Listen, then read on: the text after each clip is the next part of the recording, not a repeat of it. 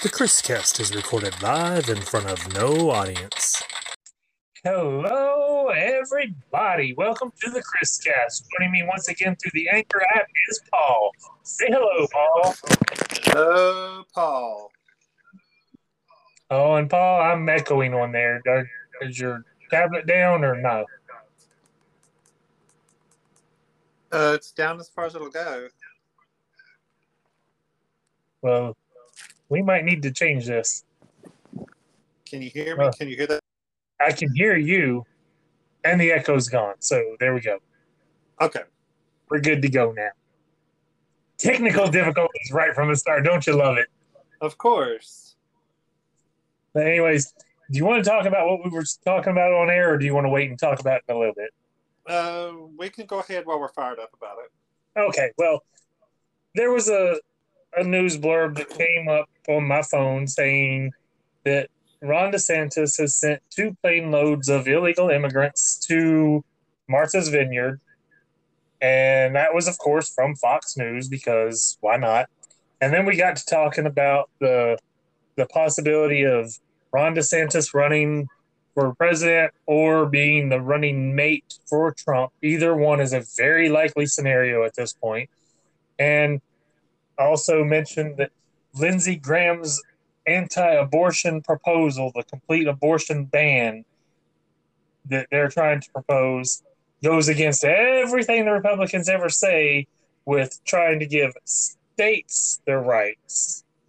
It goes to giving federal jurisdiction on abortion laws, which is just a start. And we all know that. Okay. And Um, I got something to say about that, about Lindsey Graham, that little asshole. Um, let's play the what if game. Okay, what if it does pass, but it's got to have a Democrat votes to make it pass, and with it being democratically held in the Senate and in the House, it'll never go through. And plus, if it ever landed on Biden's desk, he would veto it immediately. And let's be fair, there are Republicans against that bill. Yep. Not a lot, but there are Republicans against that bill. But So we all that that little swindling bastard needs to crawl back underneath his rock and shut his mouth. I can't stand him. well, we also discussed the the gas prices that everybody's faulting Biden for, and just because you told me, tell everybody out there in podcast land what you found when you researched the gas prices when Obama left office. The day Obama left office, which is January twentieth, when he officially was gone, gas prices on an average was two dollars and fifteen cents per gallon on average in the United States. And everybody's saying my gas prices was sky high under Obama. No, they weren't. He was handed everybody. Everybody seems to forget this. Whenever Bush handed him the reins of the economy, um, there was almost five dollar a gallon gas. Uh, we were amidst. Uh, I mean, our economy was in a pot. Now, another thing I want to point out to you: whenever um Obama took over the economy, he had the his he had like a reco- It was called the recovery plan or something like that.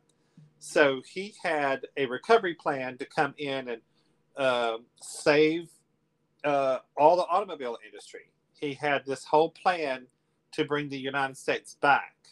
And then he did.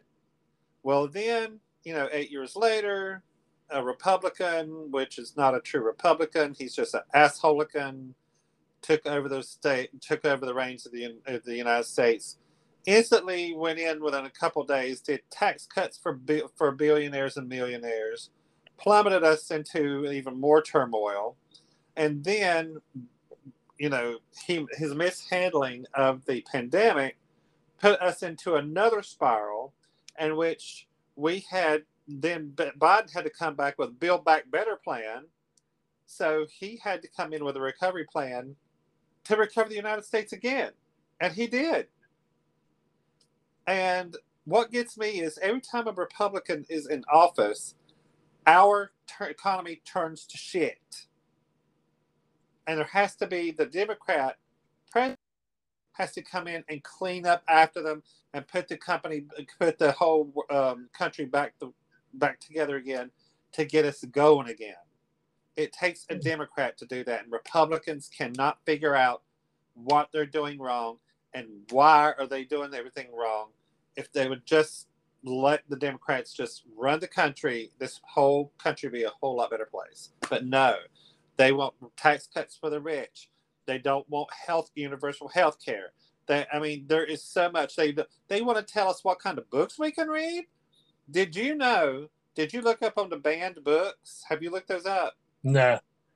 Harry Potter. It's Well, it's part of the demonic. series. No. Don't you remember the big uproar over it and all the witches that came from reading those books? Because you oh know, my god. hell, after Harry Potter books came out, The Harry Potter series is part of the banned book series. What? Well- Have they even read one of the books? But back back to the gas prices, a, couple of, of facts that you can look up and verify for yourselves. Don't trust me, look it up. Price per barrel of oil was lower in 2022 than it was 5, 10, 15 years ago when gas prices were high, but gas prices were higher per gallon. Oh yeah. Price of oil was cheaper, gas was more expensive. Okay, that's one thing. The the big argument is Biden closed the Keystone pipeline and caused our gas prices to increase.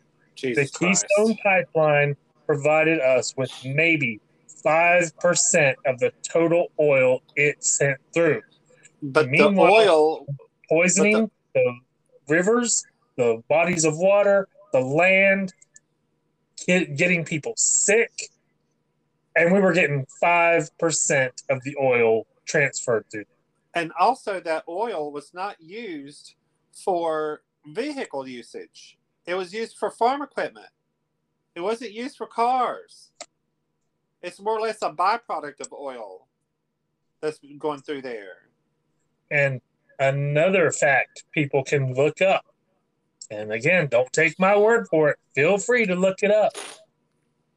Let me know if I'm wrong on this, but this is all research that I have found along the way.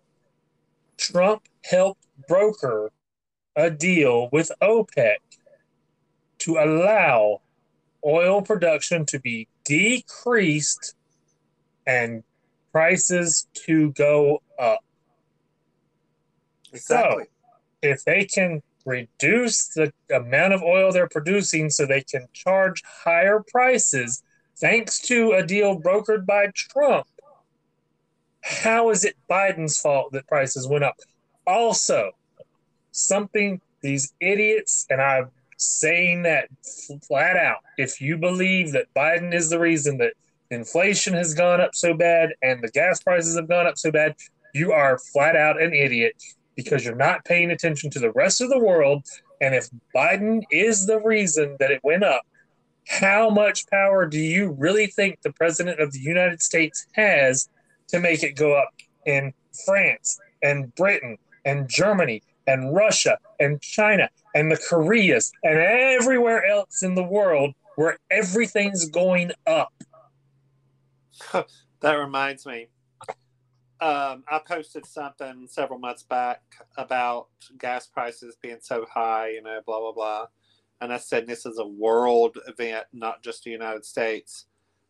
Then I have this simpleton, I'm not going to mention names. She just got back from Italy.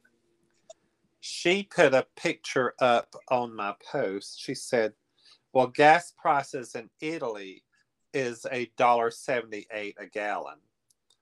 And I, I Isn't that instantly Euros instead?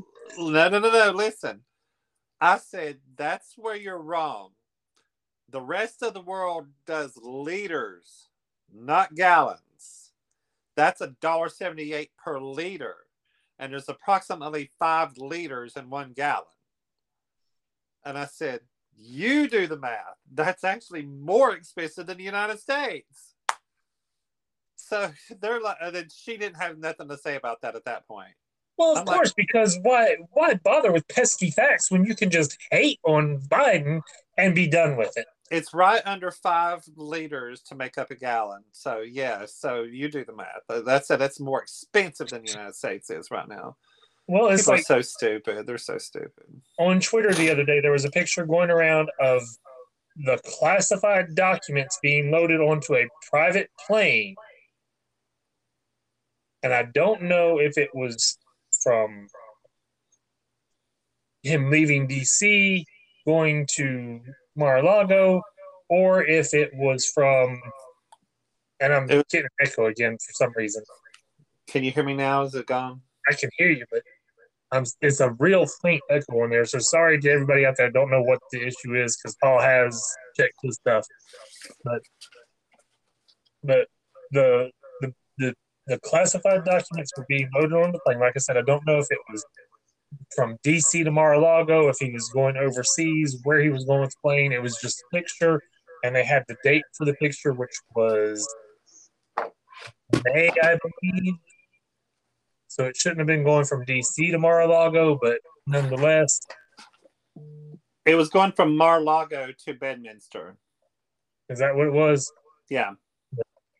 But anyways, that picture's out there, and the the picture of the the top secret documents on the floor at Mar-a-Lago that they took a picture of to show that they found them.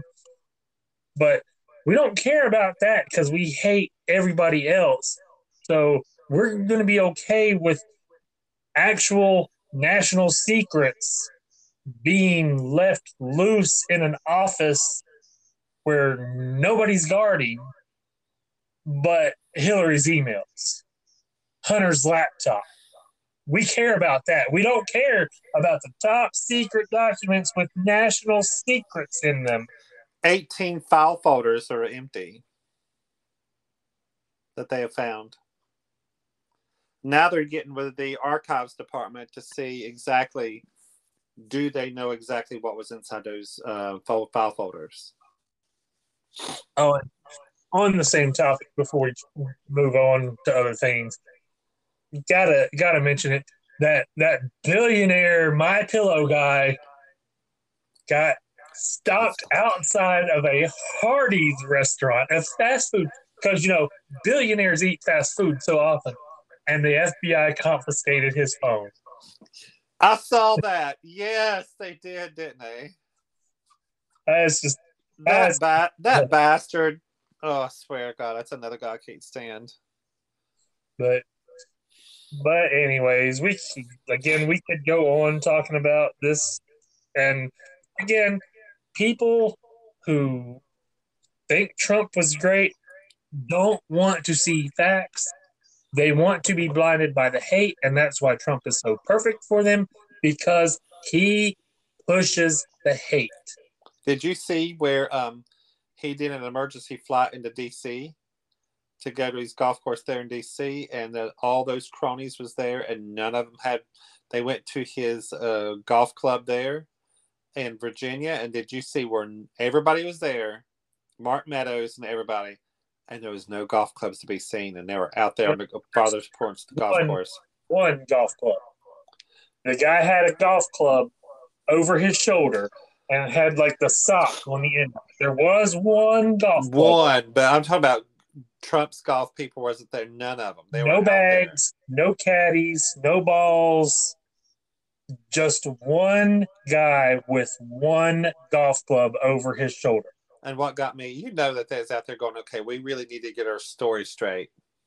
You know Probably. that's what they were doing, You trying to be beyond the trying to be beyond the cameras and the microphones. But little they know there was some paparazzi there.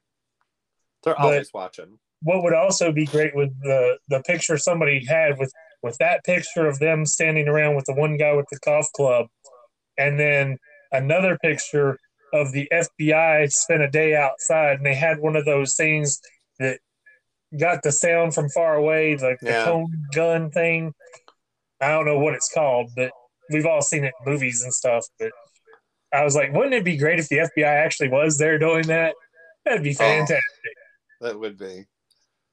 but it's it's going to be a sad wake up call when these people finally realize how bad they were duped, and they don't even realize they are in a cult.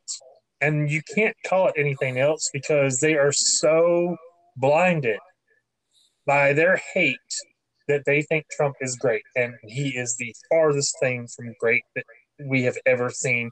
The absolute, undeniable worst president in the history of the United States who lost the popular vote twice. And lost the House, lost the Senate, lost the. Yeah. Oh, and just real quick, because it needs to be said remember they were going to end Obamacare and they were going to do all this stuff and eliminate things that the Democrats did. Two solid years, they controlled the House, the Senate, and the presidency. Obamacare is still there. Nothing yep. changed. They didn't do one thing, didn't live up to any of those promises. But because they're not Hillary and they're not Obama and they're not Biden and they're not a Democrat. Our hate doesn't see that our Republicans lied to us. Our hate only sees that the Democrats are in the House now. Yeah. So, but anyways, we will move on now. I got, I actually have some food news this week. Some things are returning, some things are claimed to be new, and they're not. But anyways, first up, this is from vegconomist.com. Coffee Mate launches plant based creamers for first time in 50 year history. It's plant based almond and oat creamer, French vanilla, and caramel flavors. Two different flavors. Huh. I so, thought they already had that done, like based off soy milk. This was published August 17th, 2022. And it says for the first time in 50 years, Nestle owned brand Coffee Mate is launching plant based creamers in the flavors French vanilla and caramel. Well, see, I've been buying this soy based one forever now. And uh, yeah, but that's I, that's not Coffee Mate. It's a different company. Well, it's about time they get. They're not board. saying it's the first time it's ever been done. It's the first time Coffee Mate's ever. Yeah, well, it's about about time to get it done because you know those other companies has had soy based versions out there forever. Well, also is Nestle still operating in Russia because they were one of the companies who did not pull out after the war. The completely oh, no. unjust war, that is. Uh, next up, this is one of the returning stories. AllHallowsGeek.com. Hostess announces the return of fall flavored snacks with all new creepy caramel ding dongs. And I'm not going to read the article, I'm just going to go from what the pictures have. They have Hostess cupcakes in iced pumpkin, Hostess Twinkies and pumpkin spice, Hostess donuts and caramel crunch mini donuts, Hostess scary cakes with scream filling, Hostess spooky Twinkies with scream filling, and Hostess creepy caramel ding dongs with scream filling. And the the spooky ones are chocolate cake. Well, the ding dongs aren't, but it's chocolate cake on the Twinkie, chocolate cake, chocolate cake on the cupcake, and it looks like it's pumpkin flavored cake on the others. The iced pumpkin, pumpkin spice, and donuts. And the ding dongs are chocolate covered and have an orangish cake with the caramel filling. So, not exactly sure what the flavor of the cake is there, but those are coming back. Chewboom tells us that Wendy's is bringing back the pretzel bacon pub cheeseburger, adding new French toast sticks and more in August, which we already talked about the French toast sticks. The Big Bacon Cheddar Burger will be retired to make way for the Pretzel Bacon Pub duo upon their arrival. Uh, bacon pub fries consist of the brand's signature fries topped with applewood smoked bacon, shredded cheddar cheese, and warm beer cheese sauce. And the it's the pretzel bacon pub homestyle chicken sandwich is the, the pairing of the pub burger of the pub sandwiches. Pretzel bacon pub cheeseburger, pretzel bacon pub homestyle chicken sandwich. And those are supposed to be back at Wendy's as of August of this year. And then from yahoo.com, an article from Eat This Not That, four items McDonald's just added to the menu. And this is where they I've been seeing that one's new and it's not. Number one, pumpkin and cream pie, which actually does not look very appetizing in the picture. Uh, number two is the one that has been at McDonald's in the past because mom used to get them all the time in the 80s and 90s. That's the cheese Danish. It may be a new version of it. I don't remember that. It's been at McDonald's in the past. It says and on this one it says the Danish is actually a remixed fresh take on a treat that the chain first offered in the 1980s. Number three is the chicken Big Mac, chicken patties instead of hamburger patties on the Big Ugh. Mac. I don't think so. And number four is bagel sandwiches. McDonald's stopped carrying bagels during the pandemic, and all bagel sandwiches were dropped from the breakfast menu. But the chain is slowly bringing back bagel related items steak, egg and cheese bagel, bacon, egg and cheese bagel, and sausage, egg and cheese bagel are now available in Ohio, Virginia, and Philadelphia. So, these are the new items in McDonald's now. Hey, do you have a Krispy Kreme in Mount Morganton? No, Hmm. I think but there might Dunkin' Don- be an outlet, like a gas station that carries Krispy Kreme, because there used to be one that carried Dunkin'. do you have a Dunkin' in Morganton? Yep, it's across the street from Big Lots. Well, every time I go to the Krispy Kreme there in Hickory, they're always sold out of of um, the pumpkin spice donuts. I don't get it.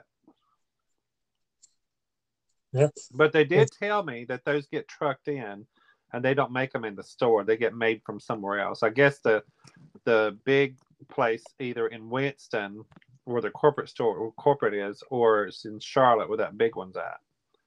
That's the only thing I can think of. Oh, since you mentioned Krispy Kreme, that was my, actually my next article. And you don't have much time because we're recording this on September 14th, and the page from Krispy Kreme says now through September 18th. We sure did. Sure doughs are here. They have a new churro donut. Ooh. And again, available now through September 18th. Four, three days left now because you got 15, 16. Well, no, you still got, because today is the 14th, so you still got four days Maybe I'll, 15th, 16th, 17th, and 18th. Maybe I'll cruise through that one right there at work tomorrow and see if I can get one. There are three flavors of the churro, and they are three donuts together with icing on top. The pictures are on here. Oh no no no no! I saw those. That's correct. I saw them the other day that I was in there. They're like three tiny donuts joined together. Yep. It's cinnamon sugar churro is one flavor, cookies and cream churro, and dulce de leche churro are the three options. So if you want them, you better head to your Krispy Kreme soon because they will be gone. They are two dollars and thirty nine cents a piece. And from Krispy Kreme, I've got a return that's a partnering with Dunkin' Donuts. This is from hypebeast.com. Harpoon Brewery and Dunkin's Pumpkin Spice Latte Ale is back with a few updates. And the, the side of the box, it says Harpoon Duncan Box O, and it's something crossed out. I can't make out what it is and it has beer written over top of it. It's pumpkin, cold brew, coffee roll, and hazelnut are the four flavors. And it says four styles, three of each. So I'm not a beer drinker, so I definitely won't be getting it, but I'm sure people out there will be. Yeah, I'm not a beer drinker either.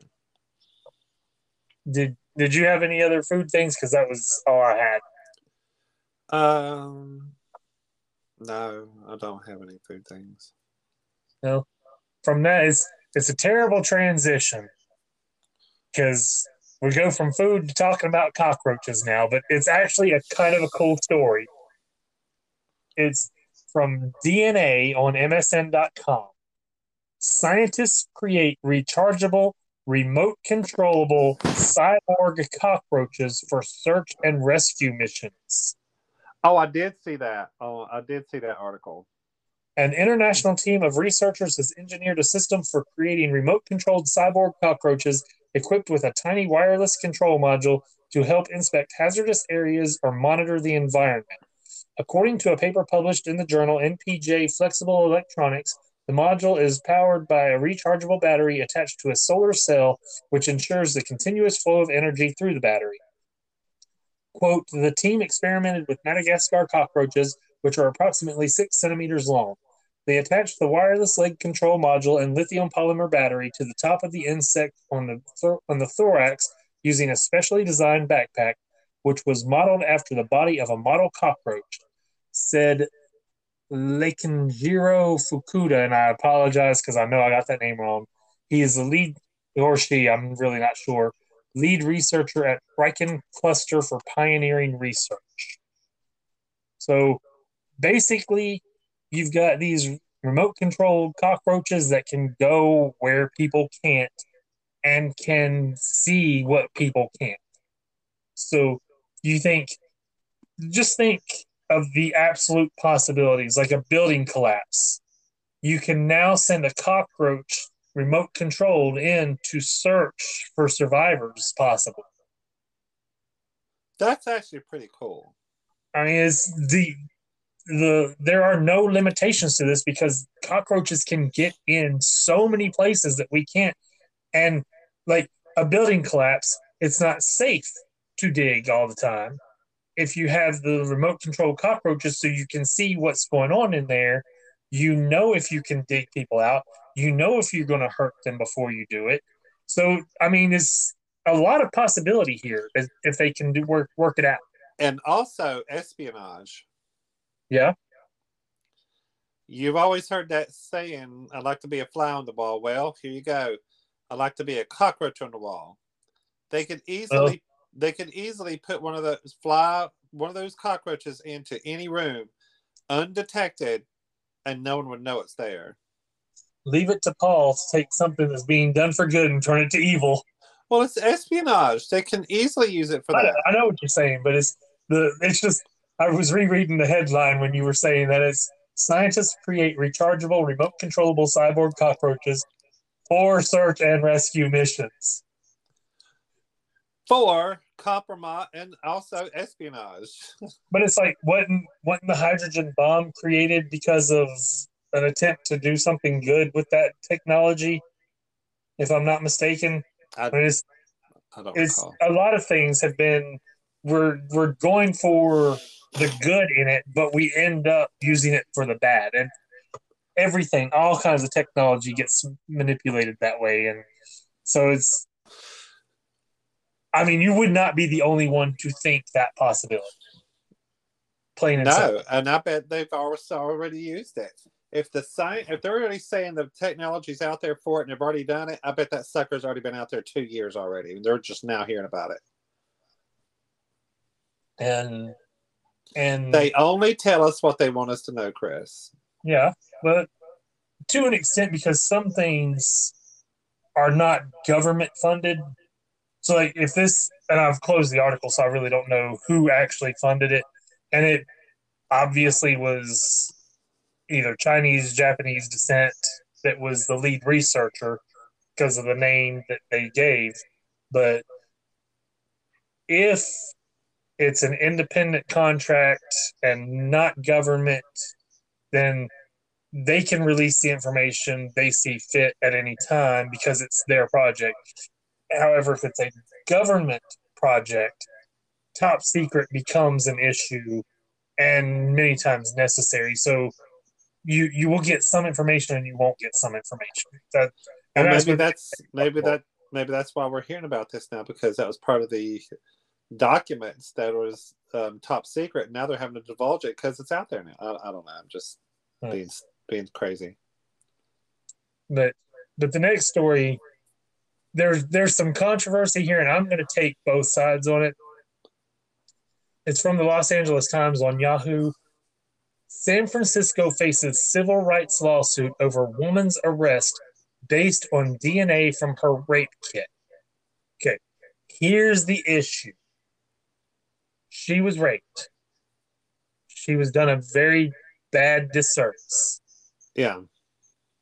And no, she's not at a point where she needs to be punished, but by the same token, did she commit the crime the DNA found her to be guilty of, and shouldn't she be punished for that?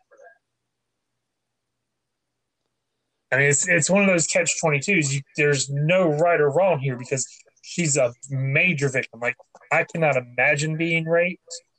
I cannot imagine the horror you feel, how afraid you are of everything. You've been violated to no extent, and I mean it's it's a terrible ordeal to go through, and you have to live with that for the rest of your life. Yeah, and that's something people don't think about, especially with the case of abortion, where if somebody gets raped, they're every time they see that child could be a reminder of the horror they went through, and the child is going to have a terrible upbringing. So, I mean, it's so many things bad there, but by the same token, do you get a free pass on a crime that you commit? Yeah. So, I don't know if if San Francisco should be penalized on the civil rights lawsuit, but by the same token, the woman has gone through quite an ordeal, and it's one of those. There's really no right answer here. Yeah. So, but that's why I wanted to point it out. I was I wanted people to see both sides of that case because there is a major issue there, and it's like both sides are right, but both sides are wrong, and there is no happy medium. And this one, I I saw it on Bing a few days ago, and I haven't had a chance to read it yet, but I had the article pulled up. It's from Reuters Dream Job, the Japanese man who gets paid to do nothing. Oh my God, I saw that article. I did not click on it to read it, and I thought, how in the world do you get this job? The 38 year old Tokyo resident charges 10,000 yen, approximately $71 an hour, to accompany clients who and simply exist as a companion. Quote, basically, I rent myself out. My job is to be wherever my client wants me to be and do and to do nothing in particular. Morimoto told Reuters, adding that he had handled some 4,000 sessions in the past four years. Okay, we need to look that up real quick. So he basically goes with these people to dinner, or sits around and watches TV with them and stuff? Kids, 4,000 sessions. We're going to assume two hours, just a low end number, because it's going to yeah. be an average and some of them are going to be high, some of them are going to be low. So I'm going to do 8,000 and then multiply that by $71 an hour.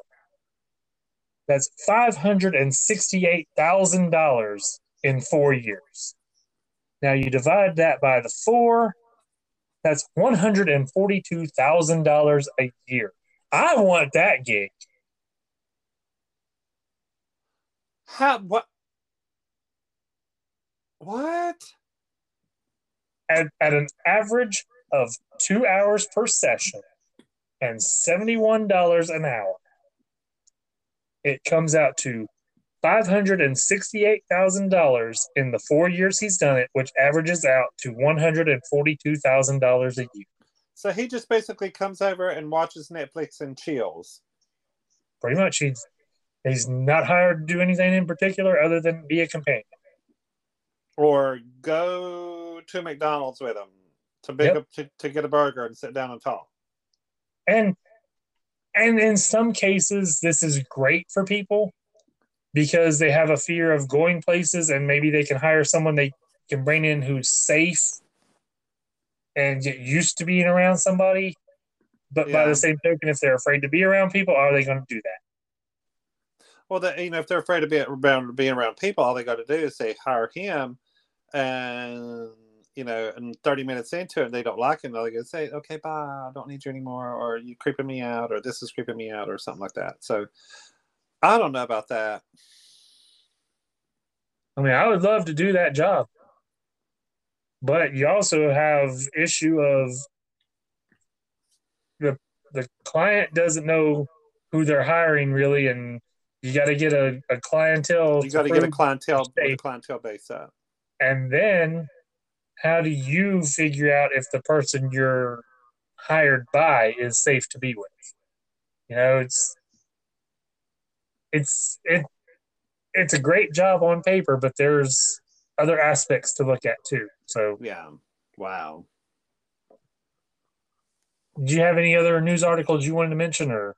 Mm, no, not that I know of. I've got entertainment now and a few tidbits, and I will get more into the D23 here in a little bit. I got an article about, I'm not going to go through everything that they announced, but we'll go through some things. But one thing I want to mention right off the bat we found out from D23 Expo Christian Slater is cast to be in Willow, the Disney Plus TV series, as a friend of Madmartigan. I like Christian Slater. I love Christian Slater. I've watched many things simply because he was in. And what's happened to him lately? It's like he kind of like disappeared. Well, he was he was in King Cobra, which was based on a gay porn star. And I can't remember what the gay porn star's name was, but he, it's it's a a really fascinating film if you watch it. And I mean, don't think it had James Franco, it had Christian Slater, uh, a, a Disney actor was the the star who played the porn star. I mean, it was a really good story to it, and it was based on fact. Alicia Silverstone played the porn star's mother, so there was there was a cast there. Alicia and, Silverstone. Wow, I haven't heard that name in a long time.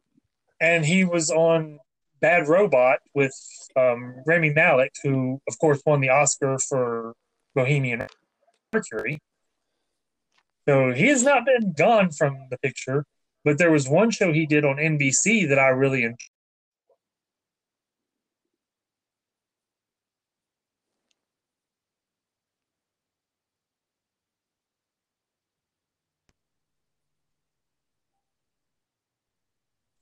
Okay, are you still there?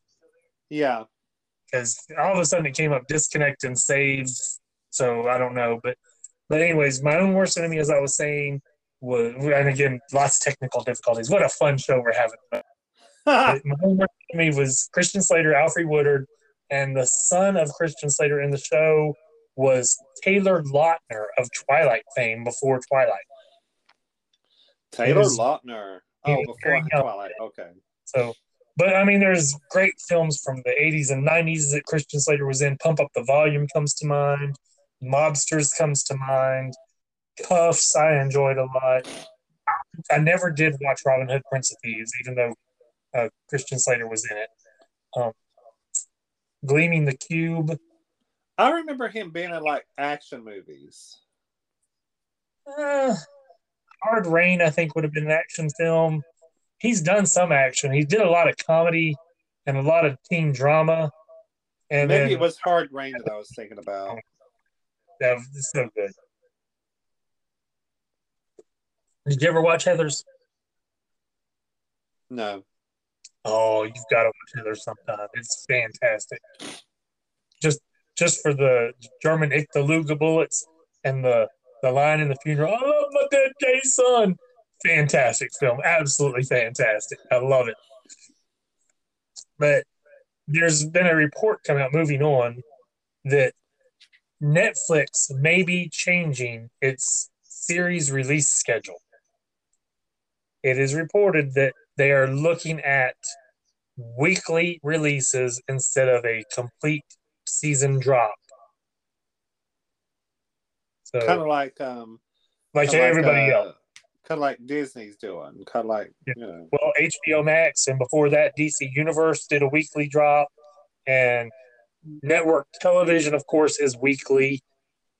Hulu is now weekly, I think, on everything, most of their stuff, because Only Murders in the Building is definitely a weekly series when it's on.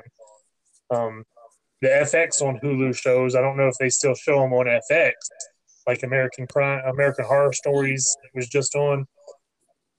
It was released weekly on Hulu, um, but basically everybody releases on weekly. Paramount Plus does a weekly drop, and some of them, like HBO Max, the first week it's three episodes, and then weekly. Sometimes Disney Plus does a three episode drop and then weekly, and like She Hulk has been one episode a week. So people will get mad at Netflix if they go weekly, but it's going to be the same as everybody else. Thank you, Everett. And you know, I mentioned Transformers Earthspark was coming to Paramount Plus. They have now announced the 10 episode premiere to go against everything I just said. They'll be dropping 10 episodes on November 11th. That I it, I don't. Okay, well, So if you want to watch Transformers Earthspark, November 11th on Paramount Plus. we might have to watch the first episode and see what that's about.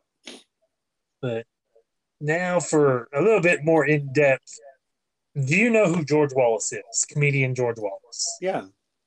I absolutely love the man. I think he is hilarious. I follow him on Twitter, and he always does the five best blanks in the world and then gives all kinds of nonsense all the time. But it's, they're always, I find them humorous. And, well, he on Twitter announced that he is going to be in a new show. And that was one survey he did a few days before he announced the show was there's a possibility of me being in a new show.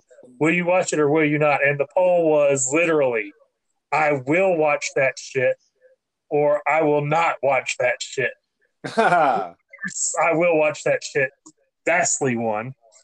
But this is from Deadline. Laverne Cox and George Wallace comedy Clean Slate, produced by Norman Lear, gets Amazon Freevee series order. Not just a pilot, series order.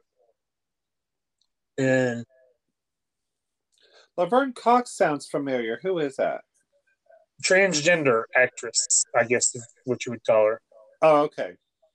But it says Clean She's Slate. in uh, Orange is New Black, right? I think so. I'm not up on what all she's been in. Okay. I think she just had a Barbie out this year based on her, if I'm not mistaken.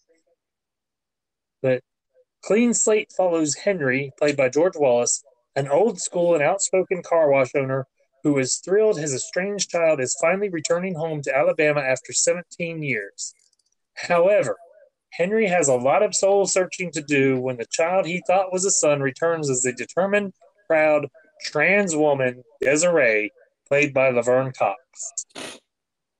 And I can see this having a lot of controversial elements in it, but what else would you expect from the guy who brought us all in the family and the Jeffersons? Yeah. honestly. So I am very much looking forward to this. I'm glad that it's on Amazon Freevee because so many people will be able to have access to it and hopefully will watch it. But I love George Wallace. I want to see him succeed, and I will be watching this show. So it says it's uh, Cox and Wallace wrote the story with Dan Ewen, who penned the feature film Playing with Fire. Ewen, who wrote the pilot script, executive produces with Cox and Act Three's Lear and Brent Miller. Wallace and Paul Hilippo are producers. So hopefully it is another strike of gold for uh, uh, Norman Lear. Name had just completely slipped my mind as I closed this thing. But I mean, he's had some good ones. Good Times, Jeffersons, Facts of Life. I so many good shows that he did. And that was way back in the late 70s and 80s. That's wild. Yeah. Well, Facts of Life ran for the majority of the 80s. I think it went off in 1988. Yeah. So, and I still love Facts of Life. And my favorite episode is one of the later seasons. It's an episode called Seven Little Indians, where each one of them's getting killed as it goes along. George Clooney was in the episode, and he on Facts of Life he played George, and he had a, a it was raining, and he had on a yellow raincoat, and at one point he ended up holding a balloon that was red. Uh oh. What does that tell you? George in a yellow raincoat, red balloon. It. Exactly. And I'm wondering how many people have watched that and didn't get the connection at all. Because we all float down here, Georgie. Yeah, Georgie. Yeah. But anyways, uh, moving on, Variety reporting Superman and Lois. Michael Bishop cast as Jonathan Kent after Jordan Elsass departure. And he is facially pretty close to Jordan Elsass. And I, I do wish Jordan Elsass a complete and speedy recovery with his mental issues because he did step away from the show for his mental health.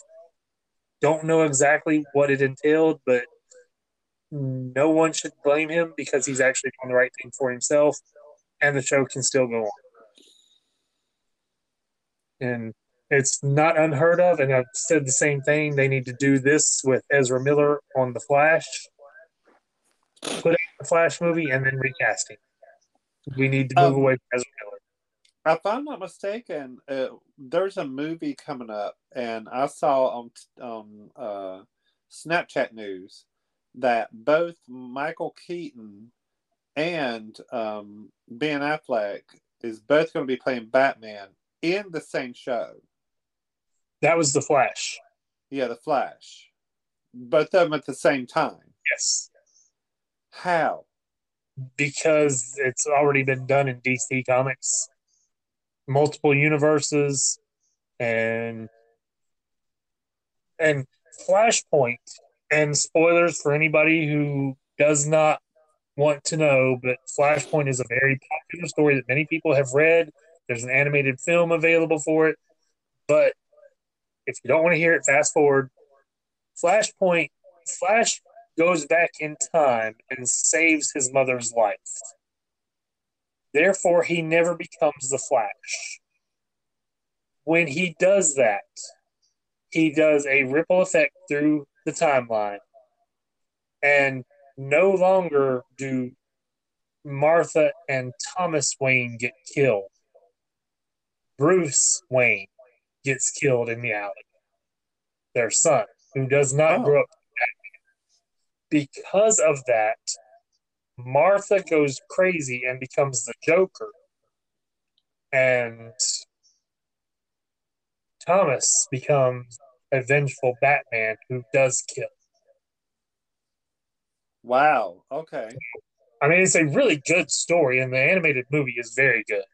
But there's that, and then like the Crisis on Infinite Earths, they bring all the Earths into one, but there's multiple Earths with multiple different heroes. They've recreated multiple Earths after that. So, I mean, there are there is legitimacy in having two different people play Batman, and they can have more people if they really chose to. Hmm. Like, Val Kilmer, George Clooney, well, Adam Val West- Kilmer able to uh, do they can all come back and make it legitimate. So I don't see Val Kilmer coming back to do that though. I don't either because I mean it's nothing against him and nothing against his situation, but him and It would be different. changed him so much he can no longer be Bruce Wayne. And it would be very difficult him to do that. it would be a lot of CGI and the AI that they used in Top Gun. They would have to overdo in in him on. And again, I hate that because I love Val Kilmer, but I hated it for Bobby the Brain Heenan too, who could no longer talk because of all of the, the surgeries after throat cancer. Yeah. I mean, Bobby Heenan ended up with no jaw, and I don't know if Val Kilmer's there yet, but I mean, it's it's really sad to see them like that. And I'd love to see Val Kilmer 100% and able to perform in film still. Yeah. Because Let me tell you, At First Sight is a fantastic film. If you have never seen that, I very much recommend it too. It's where he played a blind man who gets his sight back. And of course, Real Genius was great. Um, So he was a country song. what? He was a country song. Uh, Whenever you play it, you know what happens when you play a country song backwards? yeah, your dog comes back to life. Your wife yeah, you, comes. your dog get your dog comes back, your wife comes back, your best friend comes back, you get your job back. You get, I don't know what that has to do with anything here. well, you said something about he gets it back, and I was like, oh, he got his. Never mind. So Anyways, moving on because Paul's weird. But the the D twenty three Expo was this weekend, and there was a lot of stuff come out of it. There was Indiana Jones five talk. There was a lot of trailers. Um, this is from Deadline on MSN.com. It's just listing what was announced live action film, theatrical, Marvel, Ant Man and the Wasp, Quantumania. The crowd saw new footage. Black Panther, Wakanda Forever. The crowd thrilled to footage from the MCU sequel. Captain America: New World Order. Shira Haas and Tim Blake Nelson have joined the cast of the sequel, starring Anthony Mackie, coming May third, twenty twenty four. Fantastic Four was confirmed by Kevin Feige, and the director was confirmed, Matt Shakman, November twenty four. Thunderbolts, due July 26, 2024. Lucasfilm, Indiana Jones 5, a trailer was shown to the crowd for the fifth installment. Willow, a new trailer for the reimagining of the 1988 fantasy classic, was shown. Besides Christian Slater, Warwick Davis is returning as Willow. Joanne Whalley will be in it. Ruby Cruz, Erin Kellyman, Ellie Bamber, Dempsey Bryk, Amar Chadha-Patel, and Tony Revolori. 20th Century, Avatar The Way of Water, Disney live action, Mufasa the Lion King, and again, don't do a, a prequel or a sequel if you can't do it justice. And James Earl Jones is not Mufasa. So, moving on. The Little Mermaid new teaser trailer was unveiled, and of course, people went crazy because she's black. huge and it- controversy. God Almighty. what does it matter? I mean, I can see some characters you would get upset. Like I would get upset, and I'm white, but I would get upset if the Black Panther was played by a white guy. I Yeah. can see that. Certain characters, yes. The Little Mermaid was a story by the was it Hans Christian Andersen or the the brothers Grimm or something. It was a fairy tale. There was no color mentioned in it No. and she's a mermaid that doesn't exist. So That, that reminds me. I watched a TikTok today about a is a black a black woman talking about the hate, and it showed the the the the the the new mermaid behind her, and she's beautiful, and it showed the lady who's singing the part for the new voice for the mermaid, angelic, by the way. I think she sounds better than the original. That's how good she sounds. But she said, I want to show you something that's the most disturbing thing I've seen. She said about all the hate that you know this, that Disney's getting with the Black Mermaid.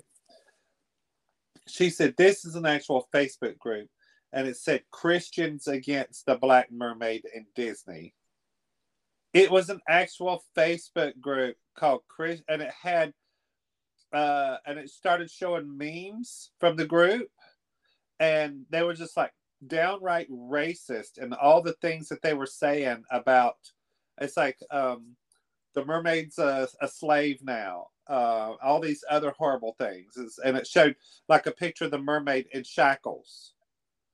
And I'm like, this came from a Christian group well, first off, Facebook. it's so-called Christians. It's not Christians because a true Christian does not hold judgment over anybody. They hold themselves to account, but they don't hold others to account. They may not agree with others, but they don't fault them. That is a true Christian. Second off, Christians need to remember, especially the so called Christians, their Messiah was not right. Wait, their, No. their Messiah, who their whole religion is named after, She even mentioned at that she goes like this. She said, "And y'all didn't get upset when the Bible, whenever your Bible changed him to white." And he said, "And he wasn't white." Nope. I said, "No." There's But not what- one person over there that's white. They're all brown. one thing I do want to say for this, I was thinking, and what I had seen in the past was Willow was supposed to be a new Disney Plus series, but according to this article, it's a theatrical release. Oh, I because I, I, happened to think about that while I was reading off this. and I also But- saw on Snapchat news where they um, said one of the characters that was going to be in Fantastic Four. They've already announced him, who's going to be in the movie. I forget his name, but anyway, they they anyway they were talking about the Fantastic Four. Other things that were mentioned, this one's from Disney Plus. I'm going to go in reverse order. Peter Pan and Wendy will be released on Disney Plus in 2023. Don't know if we really need it. I didn't watch the trailer, so I don't know what it looks like, but I don't even know if there was a trailer. I know there was a poster unveiled. Disenchanted, the sequel to Enchanted that was what 10, 15 years ago. Enchanted was a very good movie. Anybody who hadn't seen it, I highly suggest it as well Yeah, but this one looks really good too. And of course, Paul will be making us watch it. And the trailer, I will say, looks extremely good. And I will also say that of the three, Bette Midler has aged the best. she looks And- fantastic. And nothing against her, but it's been what 30 years since the original. It's been uh, thirty-four years. No, thirty-four years. No, it was in the 90s, so it couldn't have been more than 30. 20, 20 Anyway, it's been a long time. because 30 years would have been 92. I'm thinking 94, 95, maybe, maybe 97. So it'd be 25. 90, I think it was 1993 that Pocus Pocus has come out. But the one who has aged the worst, in my opinion, is Sarah Jessica Parker. And it's probably because she was the youngest. So she didn't have the age. And Kathy Najimy has lost weight and looks great. Yeah, So, but but that but that preview, the actual trailer that dropped, it looks fantastic. The special effects and all that. Oh, I love it. And for those who are living under a rock, we're talking about Hocus Pocus 2, by the way, because I never did say the title. But if you I'm don't know the uh, three people we mentioned, On that 29th, midnight, as soon as it struck of midnight and it comes out, I'm watching it. it doesn't release at midnight. Hate to tell When you, does, when does it release? like 6 a.m. or something like that. I'll be watching at 6 a.m. But I will go to work late. set your clock to get up because I, I, I believe their releases hit about 6 a.m. And some of them have done 3 a.m., but I think 6 a.m. And you could probably look it up to find out for sure. I'm going to go ahead and tell you that's probably going to be one of the most streamed movies on on Disney Plus, Oh, probably in a very long time. If not ever, because I mean, it's there's a lot of hype for it. It's huge. It's going to be huge. Yeah. families can watch it. So I mean, It's family friendly. Yeah. It's it's a movie. It's not a series, so you only have to watch one. I mean, there's there's a lot of reasons why this could be extremely successful and will be. I I don't understand why they don't put it on the big screen because I think it would do gangbusters on the big screen. In fact, I would love to see it on the big screen. Well, it's always possible because Disney is releasing films again to like AMC and rerunning them. So who knows? Yeah.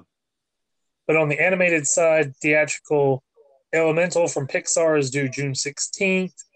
Elio Elio from Pixar, spring 2024. Inside Out 2 was confirmed summer 2024.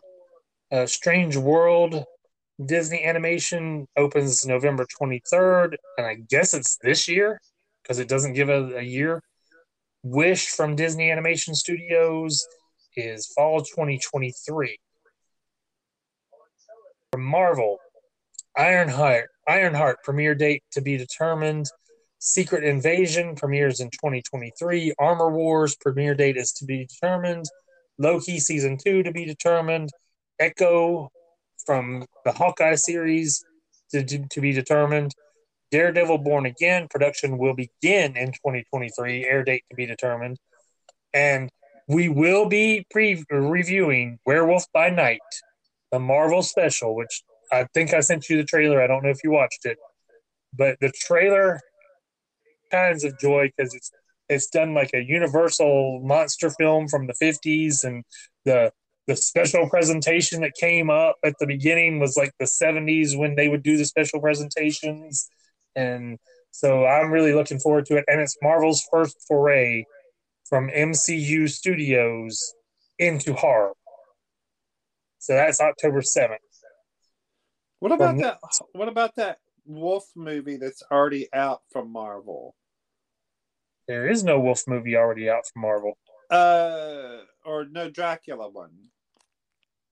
not from marvel More that Morbius. was blade it was not mcu it was new line cinemas did blade No, which no, was no, a. Warner Morphe- m- Mor- morbius that's sony pictures I could have swore it had Marvel badge on it. but it's Sony Pictures. It's not Marvel's.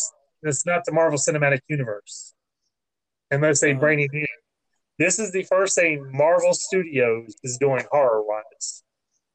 I could have swore that was a Marvel movie. It's a Marvel film, yes, but Yeah. it's not Marvel Studios. It's Sony Studios. Oh, Like Spider Man is a Marvel film, but it's Sony Studios. have you watched it? Yes, I was not overly thrilled. I haven't watched it yet. It's not terrible. It's not great. I think I might watch that this weekend. From Lucasfilm, we got the final trailer for Andor, which is premiering September 21st, a week from today.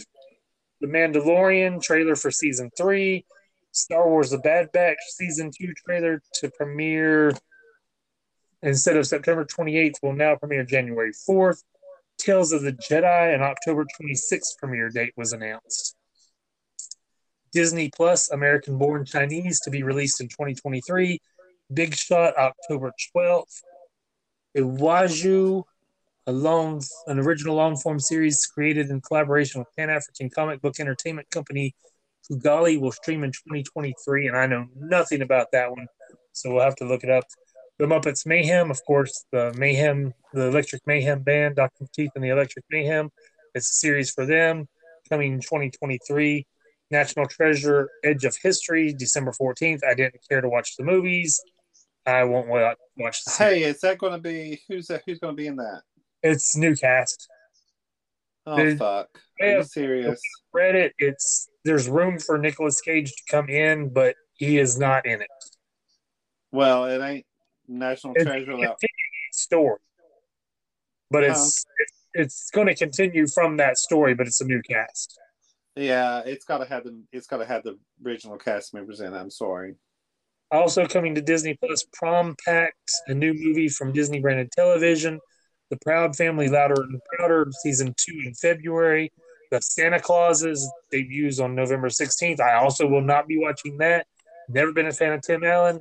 Will not watch the Santa Claus. Will not watch any of the sequels. Will not watch the series. So this is a new Santa Claus series with Tim Allen.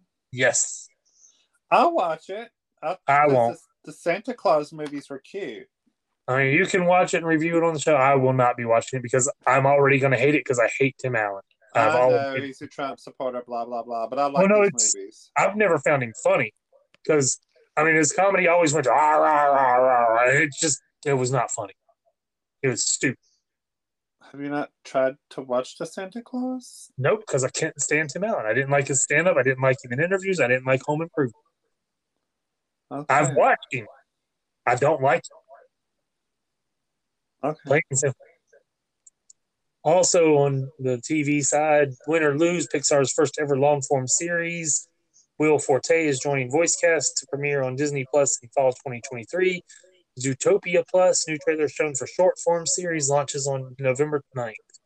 Unscripted holiday specials, Best in Snow, hosted by Tituss Burgess, no premiere date. Pentatonix Around the World for the Holidays, no premiere date. The Hip Hop Nutcracker, Rev Run of Run DMC brings us along for a hip hop reimagining of the Nutcracker Ballet set in New York City, no premiere date. Disney Channel, Marvel's Moon Girl and Devil Dinosaur first travel first trailer unveiled for the Disney television animation series debuts February 10th and later on Disney Plus. Under Wraps 2 sequel from Disney branded television September 25th streams on Disney Plus on September 30th. Disney Junior Star Wars Young Jedi Adventures will premiere in 2023. So those are the big announcements from D23. And hey, did they mention? I know you mentioned, um, and which they've been filming Indiana Jones now for it feels like for two and a half years. Are they ever going to come out with it? Did they ever give a release date? I don't know if they gave a release date. They did release the trailer. So I could go to YouTube and look at this. Yes, I don't know if it's been downloaded, but it was. Okay, you're going to lose me for a second. I'm going to go over to YouTube. I'm going to use me, lose me just I for a second. I can look it up. I'm looking to see if they've got a date down yet. June 30th, 2023. And Indiana Jones trailer is available because it's right here, two minutes and 54 seconds. Ooh, I'm so doing that. As soon as we go off the air, I'm going to go watch it. It is available online now. I figured it was because most of the stuff that they showed there was already released. But did you have any other entertainment you want to talk about? Because I've got our in memoriam next. Um, no. Okay, well, with that, and we're running a little bit long, so I'm going to keep it kind of short here. First up from Deadline, Jack Ging dies. Actor in Mannix and the A Team was 90. Uh, Ging was best known as General Harlan Bull Fulbright on NBC's The A Team and was a recurring character as Lieutenant Dan Ives in the detective show Mannix in the 1960s. He was also known for a supporting role in the final season of Tales of Wells Fargo, starring Dale Robertson. Next up from Deadline as well, David A. Arnold dies. Netflix comedian and That Girl Lay creator was 54. And I don't think it has a cause of death here. It says Arnold started out as a stand-up comic performing at the Montreal Comedy Festival and on Jamie Foxx's Laffapalooza on Comedy Central, among other projects. He wrote for several comedy series, including Meet the Browns, which was a really good show, by the way, The Rickey Smiley Show, Raising Whitley, and Tyler Perry's House of Payne, which the beginning seasons were really good. So, a lot of talent there that we have lost. Did you ever watch Meet the Browns or House of Payne? Uh, one of them I did. I think it was Meet the Browns. That was the one with Mr. Brown, the bald guy with the Yeah. goatee. But I enjoyed both House of Payne and Meet the Browns. I went back because I hadn't watched House of Payne in several years. Went back and watched one not too long ago, and it's just not the same. Yeah. And the the dumb son's not as dumb. He's just doing stupid things, and it's it was it was like a completely different show. Um, next up from Entertainment Weekly, Jesse Powell, '90s R&B singer, dies at 51. The Grammy-nominated musician known for his hit "You" died in his Los Angeles home. And it says that he wrote for Trina and Tamara, his sisters, and they issued a statement. Tamara Powell said, "It is with a heavy heart that we announce the passing of our beloved." Oh, it's to their son, not their brother. Well, no, it says our beloved son, brother, and uncle Jesse Powell. I guess they were for everybody, but it was his sisters. He passed away peacefully in his Los Angeles home. The family asks for privacy at this time as we mourn this tremendous loss and celebrate his everlasting legacy. Jesse loved music, and he especially loved his fans who supported him throughout his career. We want you all to know that you meant the world to him, the Powell family. And that was Instagram, I believe. Also, from the Hollywood Reporter, Jerry Nelson, director of Freaky Friday, The Black Hole, and Get Smart, dies at 87. He also worked on the miniseries Washington Behind Closed Doors and on The Andy Griffith Show, Gilligan's Island, Early Edition, among many other series. So, it would be the original Disney versions of Freaky Friday and The Black Hole. It was Natural Causes in Las Vegas on May 25th. So this is long time getting out because the article is from September 9th and it says he died of natural causes May 25th in Las Vegas. So. Maybe it's kind of like that. Remember that one star that died the year before, and then the publicists agreed to wait one year until after their death. there's there's several of them. Like Vera from Alice, I think she was dead about a year before they announced her death. Yeah, it was some of it was out of respect for privacy for the artist. Some of it's because the family wants to grieve on their own, and it's perfectly understandable. I mean, we as fans think we have the right to know everything that goes on in their lives, and we don't. They have a right to privacy too, even though they're in the spotlight. True. And finally, best-selling horror writer Peter Straub has died. This is from NPR. Peter Straub, author of horror, mystery, and supernatural novels and short stories, has died at age 79. His daughter, novelist Emma Straub, announced his death on Instagram. Straub's books include Ghost Story, The Hellfire Club, Black House, and in collaboration with Stephen King, The Talisman. So, so keep those people in mind, keep their families in your thoughts, and hope they get through the grieving process pretty quickly and easily because it's never easy. Yeah. And with that, we are done with part one. We will be back. We reviewed Disney Plus's Pinocchio starring Tom Hanks and Thor Love and Thunder, which just premiered on Disney Plus. Stay tuned, everybody.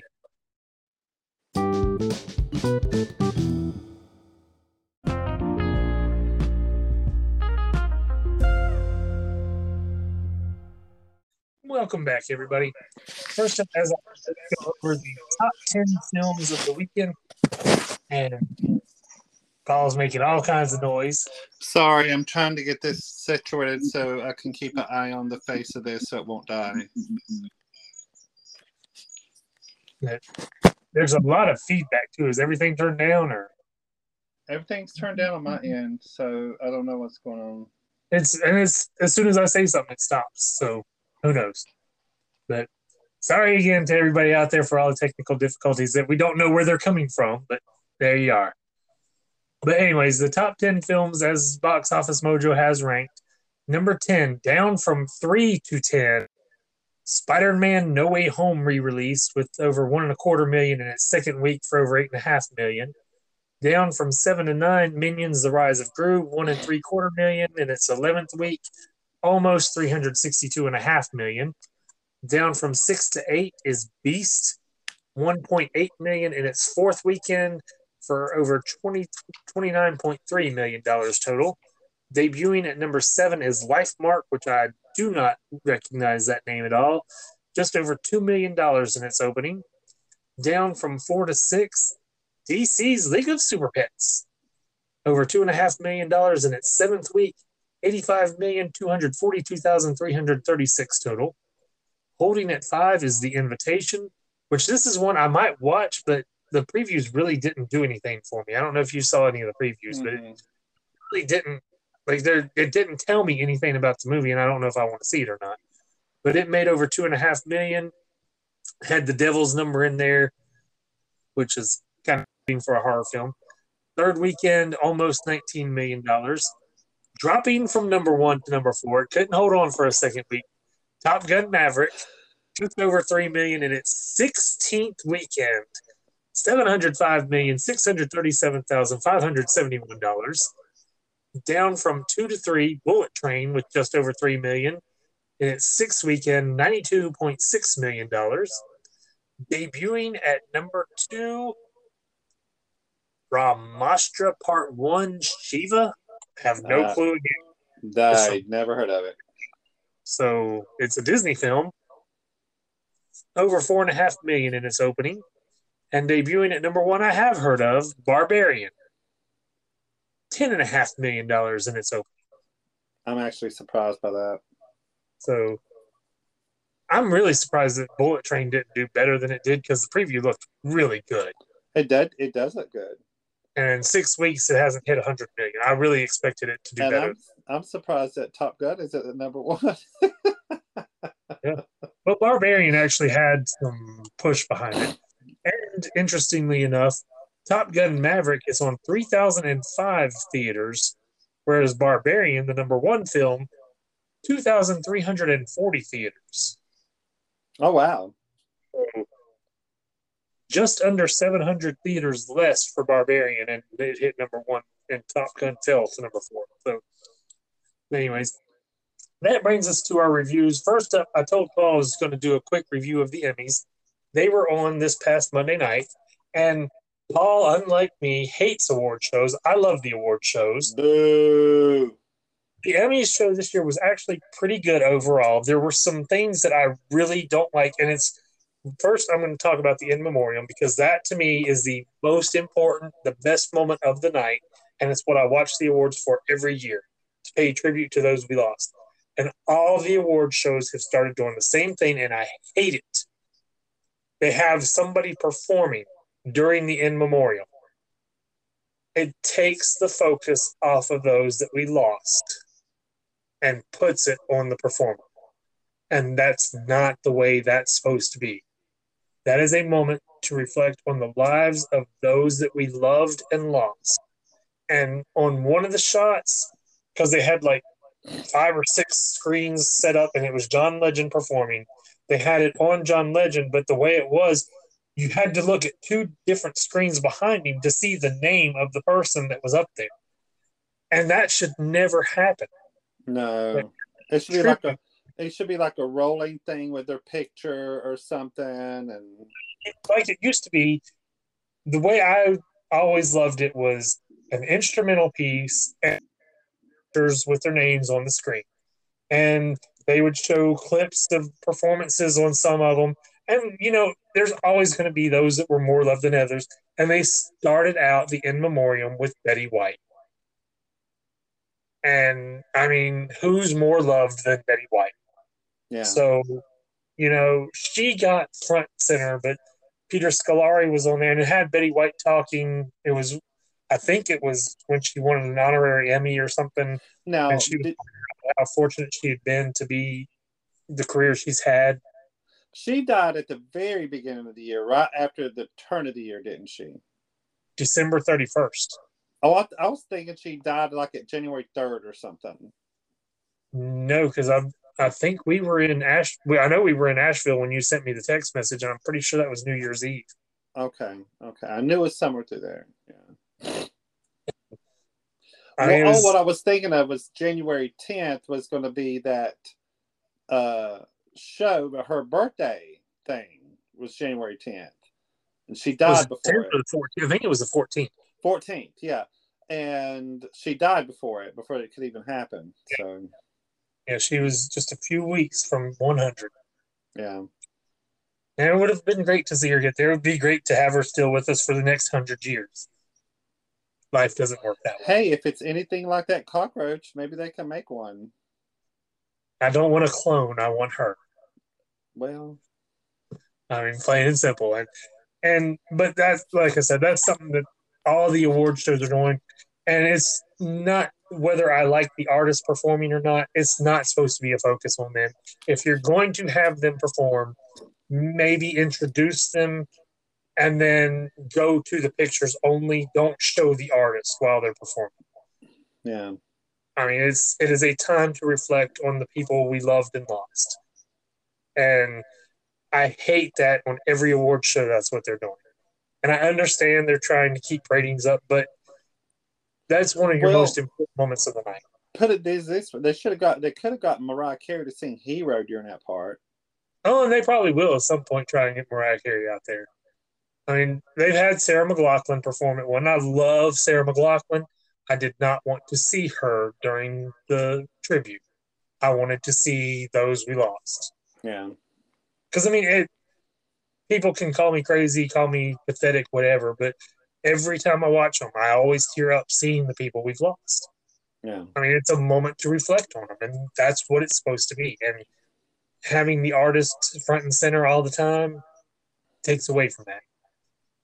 So I really hate that, and I really hope they change. But it doesn't look like that's going to happen because everybody's doing it that way. But another major issue I had was they'd start playing off some people while others had unlimited time. Very first acceptance speech of the night, Michael Keaton. And I'm spoiling it for anybody who hasn't watched it yet, but Michael Keaton won the first award, talked for quite a while, got censored because he dropped the F bomb, apparently, as I saw that recorded. I mean, when I watched it, I couldn't tell what he said. They'd censored so much. But he talked and talked and talked. Jennifer Coolidge won for White Lotus, and I'm really enjoying what she's saying because she's talking about having a lavender bath and she's now too full for her dress and can't fit in it, so she can't talk. And I mean, she's just going on and on, and just a wonderful time listening to her. We start playing music. She's like, "No, I've got so much more to say. Let, give me more time." And and and she just starts, and then they start playing really fast music to get her up. So she starts dancing. She's like, "Okay," and starts dancing. It was the greatest acceptance speech of the night, and they cut her off. Ah, And then later, there was was this the Um, same award show where Will Smith smacked? no, that was Oh. Oscars. Okay. The Oscars were earlier this year, and I watch the Oscars every year too if I can. But this Oscars are film, Emmys are television, and um, the the one I think it was writer for Abbott Elementary. She came up and accepted. I think it's Quinta Black was her name, and she had just a little bit of time to speak. Right after her, and yes, it was a historic moment because it was the first non-English series that's ever won an Emmy. The actor from it won, and he seemed to get unlimited time to talk, no music playing off. And it's like either give everybody the same amount of time, or don't play anybody else. Like say you've got one minute. Do it. Yep. You got one minute. You got one minute. But I mean, it's it looks bad, and I'm not saying it was because it was a racist thing, but Michael Keaton was white, Quinta Black was black, and then the one from Squid Game was Korean. I believe he's Korean. He was in a Korean show, and so you're looking like, okay, you let the white guy talk for as long as he could. The black woman got cut off, which the white woman got cut off too. Jennifer Coolidge, and then the Korean guy gets to talk for as long as he wants.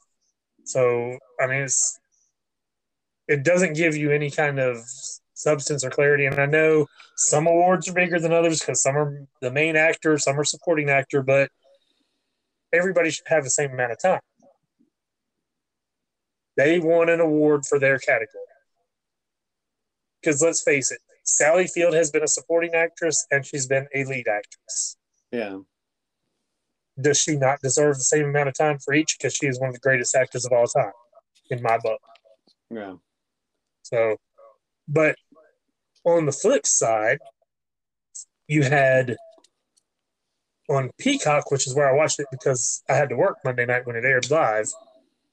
I watched it on Peacock. Not one commercial in the entire show that wasn't part of the show. It really surprised me. That's weird. because Peacock does run ads, unless you get the the tier where it's ad free, and I don't pay for that one.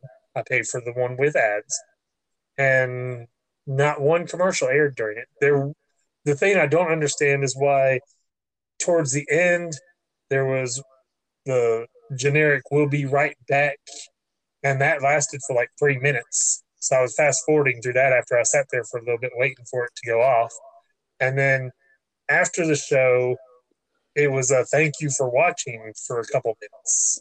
So those I didn't quite understand. But the show itself, you get like little pieces like they'd stopped recording at the wrong time or they started recording early so you get little pieces of commercial here and there. But the show ran without ads, and it didn't break for ads watching it. So I Wow. enjoyed that. But overall, it was a really good show. I really enjoyed it, and like I said, I know not everybody's into the award shows, but I am, and I've always loved them. And it was a really good one. Boo. But with that, we will move on. I think we'll talk Pinocchio first. It was Disney Plus Day. We had a bunch of new releases on Disney. They released the Pinocchio with Tom Hanks, and they released Thor: Love and Thunder for the first time since it was in theaters. Um, the other guys, uh, Common Sense Media gives it three out of five. IMDb with over fifteen thousand votes, five point one out of ten. And on Rotten Tomatoes, with 137 reviews, the tomato meter is at 28%, and over a thousand ratings on the audience score, 34%. Oh, what what did you think about this? If you want to tell what it was about, I think everybody Well, knows. I gotta talk about this for a second because whenever I went to go search for in the Apple TV, because when you got Apple TV, you can type in Pinocchio and it'll bring up every Pinocchio it's ever been made under God's green earth, and you can click from any one of them to watch. So I wasn't sure which one to start watching. So I saw the 2019 Pinocchio. I was like, okay, well maybe this is the one he wants me to watch. So I click on it and I start watching and everything is in Italian. And there's like, uh, it's live action as well. This one is. And it's in Italian. And it shows a little wood boy being made. So I'm pretty good far into the movie at this point, And everything is in subtitles. And I thought, this, is it, is it, is this what, because it seemed kind of dark, you know? And I thought, and I texted you and I said, which Pinocchio again? And it's like, you know, the anyways. Hanks. Yeah, the that's like and then I went back into it to search for it again. And then I found another it just said Pinocchio. It doesn't didn't give what year it's released because it just released all these Pinocchios on Apple TV to choose from. But I saw the one that said 2019, but in my defense, there was no year on the one that just got released on the Disney Plus. When you until you clicked on it, that's when I saw the year release. Now, son of a bitch, this is the one I should have been watching. I was like, damn I've lost like 40 minutes of my life and I won't get it back. so I had to start watching this one. so um it is I thought um Tom Hanks did a really good job in this movie. I thought it was really cute. Uh um the uh I love the kitty cat. I love his cat in it. I really don't get why he took his fish go looking for Pinocchio. I don't. He should have left the fish behind, and it. I don't know. It, there was a lot of little things that I was just like going, okay, why did you do this? Why did you do that? Okay, what happened here? And I thought Jiminy Cricket was a cute Jiminy Cricket. Um, I loved him. Uh, Voiced by Joseph Gordon Levitt, by the way. Yeah, and he did a great job with that, by the way. And um, I mean, you could tell it wasn't the same voice, but he sounded a lot like the original Jiminy Cricket. he did, he did, and and I liked the way he, they made him look all dapper, and he was very smart, and he was Pinocchio's conscience, or I think that's what he was, is his conscience, right? But um, and I, and it made me mad that he was getting picked on by those school kids, and uh, anyway, it was a cute movie. I enjoyed it. Will I watch it again? No, but anyway, I enjoyed it. It was cute. Yeah. I would have hoped for better. I'm I'm there with Rot- Rotten Tomatoes score. I I wasn't real impressed. Things that did impress me, the effects were really good. Oh, the animation was out of this ballpark for that. It was. Um, I mean, there there were some things you could clearly tell, or and with not saying that you can't tell automatically that Pinocchio, a wooden boy, is not really there, but there were some things that you really could suspend belief and believe they were actually there. and some things you couldn't. Like the the fish, you could tell was CGI right away. I know. Well, okay, that I had a The problem with cat too. I don't know why they did the cat that way. I, Why didn't they use a real cat? that's what I was wondering. I mean, they used a real cat in Hocus Pocus for a lot of the parts. They used a real black cat. Well, I never watched it, but Sabrina the Teenage Witch, the sitcom, used a real cat. Yes. And did And you know the did you know the robot cat that was from Sabrina the Teenage Witch and in Hocus Pocus was the same cat?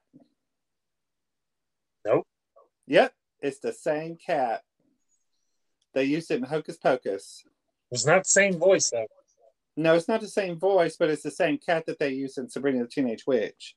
The robot one, that is. I don't know if you noticed it. I don't know how you couldn't have, but one of the, the little interesting things, Geppetto's clocks were all pretty much, or most of them, anyways, were Disney movies. They were. It's like, Like, there was had- the Sleeping Beauty, You had um, The Lion King, you had Lion Dumbo, King, Dumbo. Yeah, Framed Roger Rabbit was in there. I saw Roger Rabbit. Yeah, It says it's on the um, the IMDb trivia. It says Who Framed Roger Rabbit, Archimedes the Owl from The Sword and the Stone, The Lion King, Princess Aurora, and Maleficent from Sleeping Beauty, Dumbo, Snow White and the Seven Dwarfs.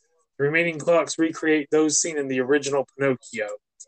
Something I didn't realize until I saw this. It says the painted castle backdrop seen in Stromboli's puppet show is the Sleeping Beauty castle from the 1959 film. I didn't notice that. So Um, Yeah. Also, the one thing I did not like what they did with the fish, they gave it human eyes with eyelashes, and it blinked like a human, and it looked around and looked like going, you know, like look a human. Like, don't do that. well, by the same token, look at the the fish in Little Mermaid. Well, anyways, But yeah, I don't I don't really have a lot to say on this one. I mean, it's it's pretty much a cut and paste of the animated that I remember. There's not anything really new in it. And I mean, it's been a long time since I've seen the animated, and I don't remember it very well. But watching this one, I was like, I don't really see anything that I don't already know from the four. Doesn't seem to be anything really different. To an extent, that's a good thing, but to an extent, that's a bad thing. yeah. So, did you have anything more you wanted to add on it, or I mean, it'll it's a it's a good kid show. Let the kids watch it. They'll be mesmerized by it. There's a lot of cute things about it. Um, as far as adults go, there's not really much there for adults at all. So, but anyway, it's not really made for adults, anyways. But you know, it was it cute? Yeah. Will I watch it again? No. But, anyways, it is what it is. yeah, yeah? I- Like I said, the the twenty eight and thirty four percent on Rotten Tomatoes, I pretty much agree with. It's it's got some great points to it, like we said, the effects and the the little throwbacks to other Disney films, making it it piques your interest, but it's kind of boring and bland. Was it that Tinkerbell that came through the window? No, that was a blue fairy, I think. I thought it was Tinkerbell.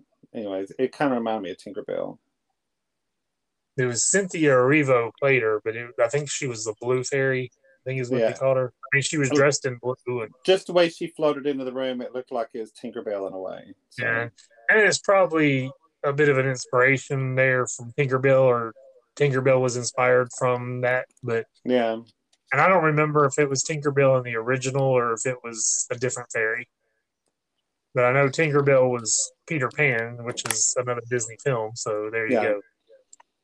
And at the very beginning, it was Tinkerbell doing the wand on the castle, like the old logo. Yeah.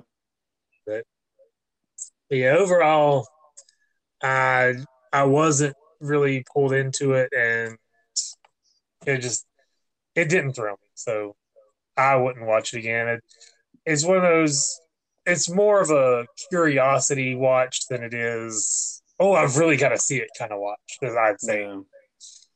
And you know, Tom Hanks, a lot of good stuff, but he's also been in some stuff that I didn't care for. Like Turner and Hooch, I thought I was going to love, and I really didn't care for it. Yeah. But but anyways, with that, we will move on to Thor: Love and Thunder, which just premiered on Disney Plus Day on Disney Plus. Hey, but Let me put you on pause just for a second. What is one of your most favorite top tank, Tom Hanks movies? What's your favorite? oh, you know what it is right offhand. What my favorite Tom Hanks movie is. Go and spill it. have to think about that. I know what mine is. Uh, what do you think mine is? Mine's big. No, I didn't really care for Big, and it was a Penny Marshall film, and I love Penny Marshall, but I, I didn't really get into it. I love big. Can you can you tell me what my favorite Tom Hanks film is? Favorite Tom Hanks. Um uh um Forrest Gump. No, Oh. Um I'm drawing a blank. Oh my god, he's been in so many movies. Uh go ahead, what is it? there's no crying in baseball. Oh my god, Field of Dreams. No, No, uh, it, was- it was one with Madonna in it. exactly. A League of Their Own, not A League of Their Own, yeah, That's it. A League of Their Own. That's it. Yeah. Remember this moment out there in podcast land, and when Paul proved that he doesn't know what he's talking about.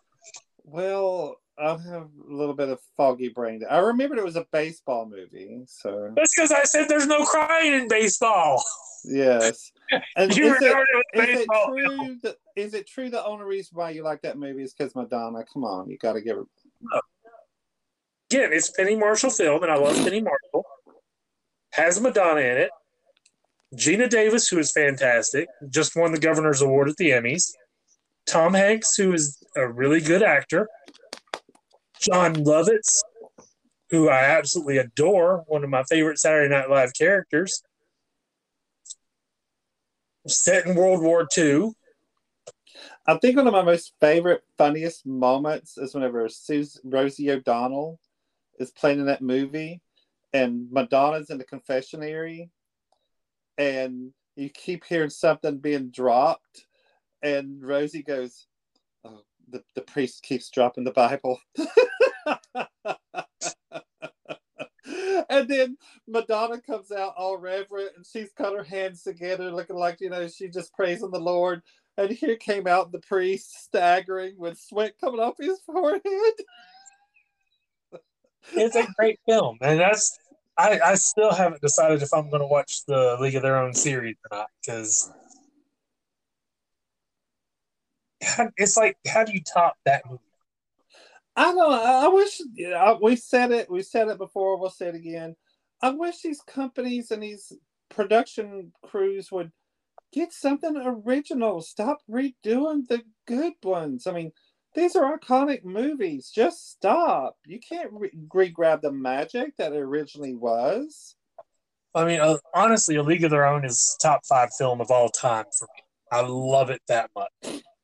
Yeah, I mean, you can't recreate that magic. I mean, certainly they would have learned whenever they came out with that um, Dirty Dancing Havana Nights. It bombed. Uh, I, I I don't get it.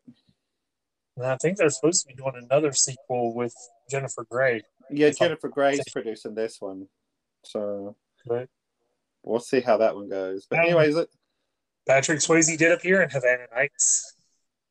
yeah, but it bombed.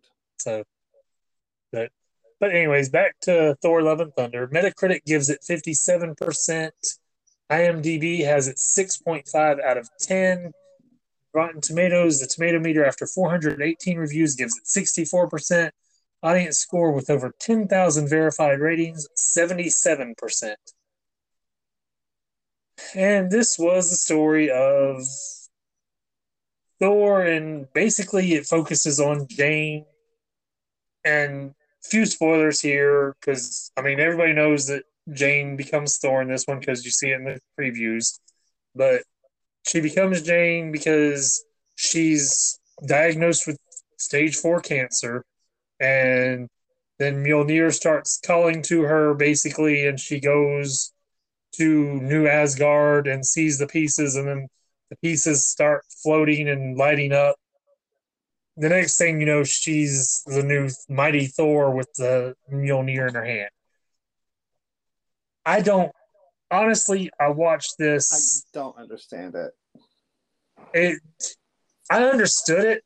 Just not much of it stuck with me. I I'm sorry, she's not a, you know, a god like Loki and Thor is. So how did that hammer speak to her? I don't get it. I I, I don't she's know. not. She's not a god. Loki's the go- Lord of Mischief. The he's the god of thunder or lightning or whatever it is, and and these people are you know beings. You know they're from another world. Um, and then this hammer just comes back to life and pieces itself together and goes to her. Who I mean, who is she compared to them? I don't understand why that happened, and it does not explain why it happened. Well, and another thing is they've turned Thor into comedy.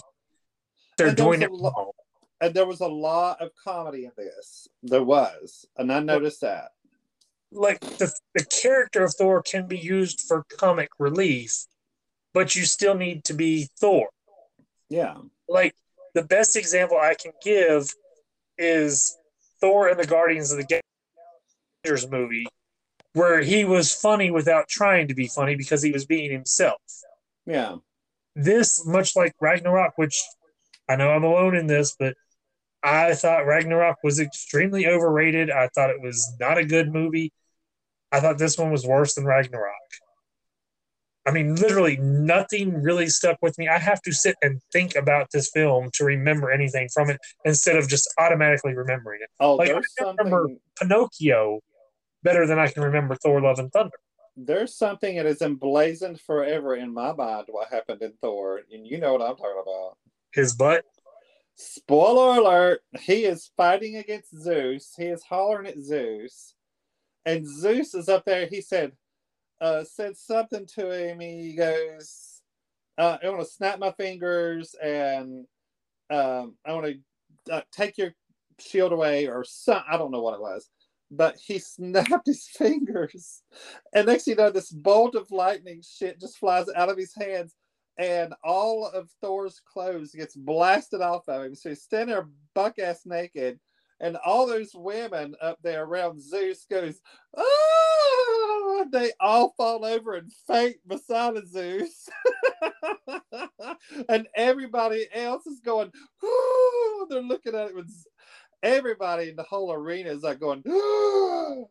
And next thing you know, you see everybody like zeroing in on him to look at him. I mean, everyone was looking at Zeus. I mean, look, everyone was looking at Thor. And and see, here's my question: Was that really appropriate? Talk I mean- of orgies and having him naked, and, And what gets me is kids are going to be watching this and they're going to see a buck ass naked, naked man on Thor.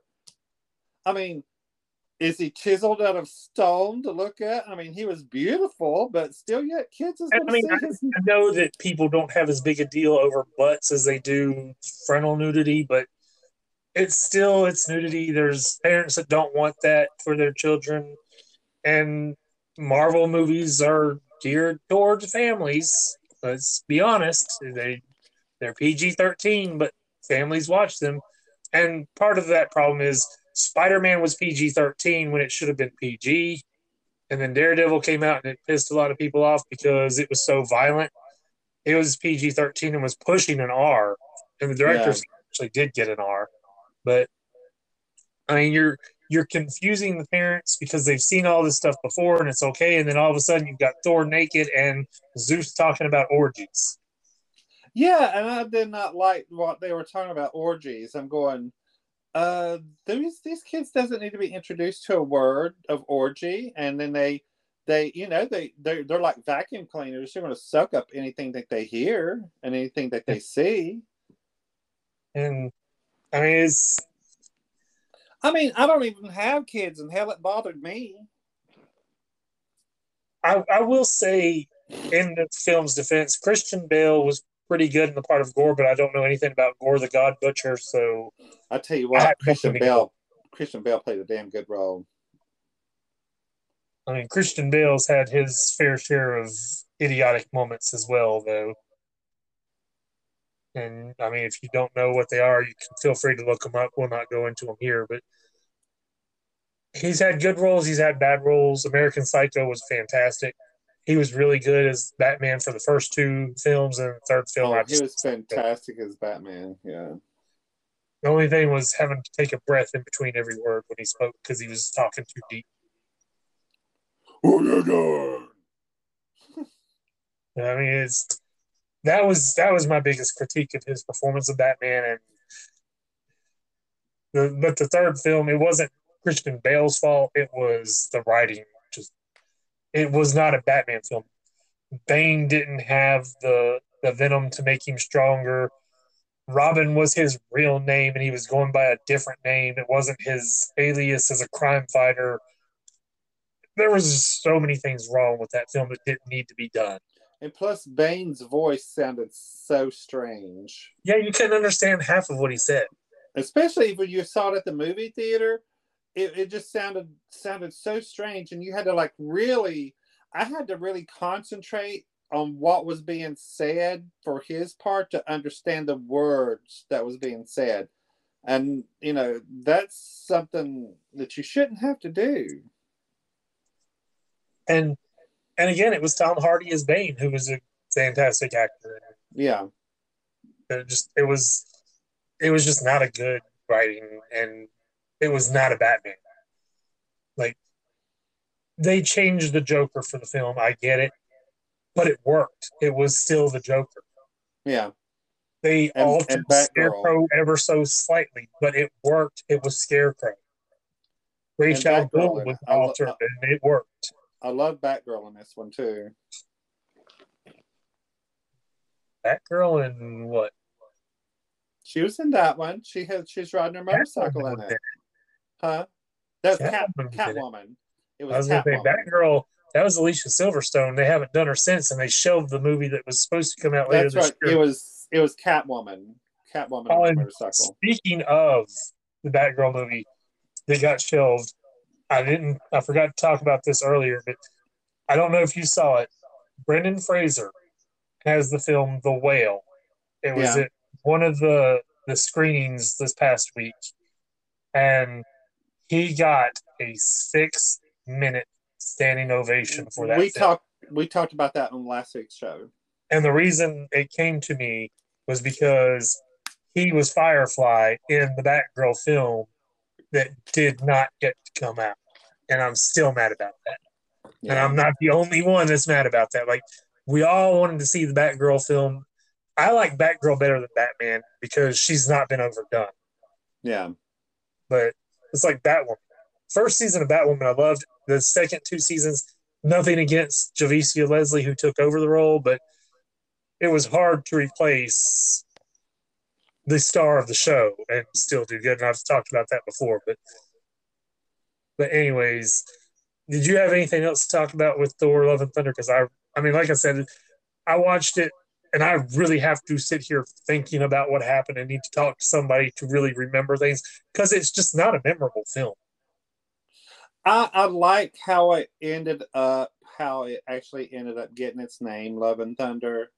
Um, the bad guy ends up, well, you know, spoiler alert, he ends up dying. But um, he leaves behind his daughter, and he made Th- Thor promise to take care of her and raise her for him. So, and her name is Love. So that's how it became Love and Thunder. Um, him raising that little girl, and I thought that was pretty sweet. I like I like the way it ended up like that. Yeah, and see, I, I don't And know. that's at the best very- idea. At the very end, um, it showed Jane passing away and going to Valhalla. Is it? Yeah. Their their heaven, I guess. And it looks like they're trying to go, maybe. And it says at the very end, it says Thor will be back. Yeah. which typically does happen at, at the end of a Marvel film. such and so will return, whether it's the Avengers will return or Captain America will return, or typically they do say they will return. Yeah, so I thought that that was pretty neat that they showed her landing in Valhalla after she passed away, and it sounds like uh, uh to me, I don't know, it's kind of might, might be reading into it, might be a story there, or maybe a movie with her being in Valhalla. I don't know, so I don't know, so You know, quite simply, they have got to get away from comedy Thor. Like if yeah, you want there was a lot of comedy in comedy. this one. make him comedy because of his character, not force the comedy in it. Yeah, Because I still, to this day, one of the worst scenes in a Marvel film to me is where the haircutting machine's coming at Thor and he starts screaming like a little girl because he's so afraid of getting his hair cut. He's the freaking god of thunder. Why is he afraid of getting his hair cut? yeah. It's not his power. He's not Samson. Hey, have you seen the YouTube video of him getting ready for this movie Nah. and how much makeup he undergoes to get that hair? Oh my God. It's like three hours to put him together to get him ready to start filming. Yeah. But like I said, I've I've crapped on this film enough. I just I know people out there are gonna be like, How could you hate this film? It's a Marvel studio, blah blah blah. I'm I'm not a Marvel loyalist and will refuse to hate anything Marvel does, like so many people that seem to be Marvel fans. This just it was not a good film overall. Like, I mean, it was okay. Will I watch it again? Not anytime soon, but possibly. Just to see his butt. just pull that up online. Oh, I got a picture I'll send you in a little bit. It was an artist rendering. I'll I'll send it to you because I sent it to Lamar, but I knew Lamar would love it. okay. But anyways, it's just, Marvel. All I can tell you is get away from forcing the comedy on Thor. Go back to base story. Have him be funny because he doesn't quite fit in and doesn't quite understand. Don't make him be funny because he's stupid, which is another problem which was I had with this film. Thor was stupid through this movie, flat out stupid. One of my favorite one of my favorite things is whenever he's with the Avengers, one of my favorite things is funny, is you know, there's talking about Loki and he goes, He's my brother. He killed like I don't know, let's just say a number. He killed like eighty thousand people in New York. He's my half brother. Well, I mean, and and even think back to the first Avengers film, where what Loki saying he's a god, and then Hulk grabs him by the head and starts slamming him back in, into the wall, and goes, "Puny god." That's comedy that works. And then, he, and then it, but it's funny. But you're you got to remember Loki's laying there and he's going. All you hear from him goes uh, like that as he's laying there. And those things work, but forcing the comedy, it's just it's not working. yeah, So please, Marvel, stop doing this with Thor. I know you've made money with it, but you you gotta see where you're going wrong, and this Did- is going wrong. what's the box office take on this movie? Uh, I can look it up real quick. And is it still out in theaters? Love and Thunder has grossed $758 million worldwide, becoming the sixth highest grossing film of 2022. I'm actually amazed at that. It's, it's not saying the domestic that I'm seeing here. Let's let's go down on the bottom on Thor on the IMDb page and see what they say.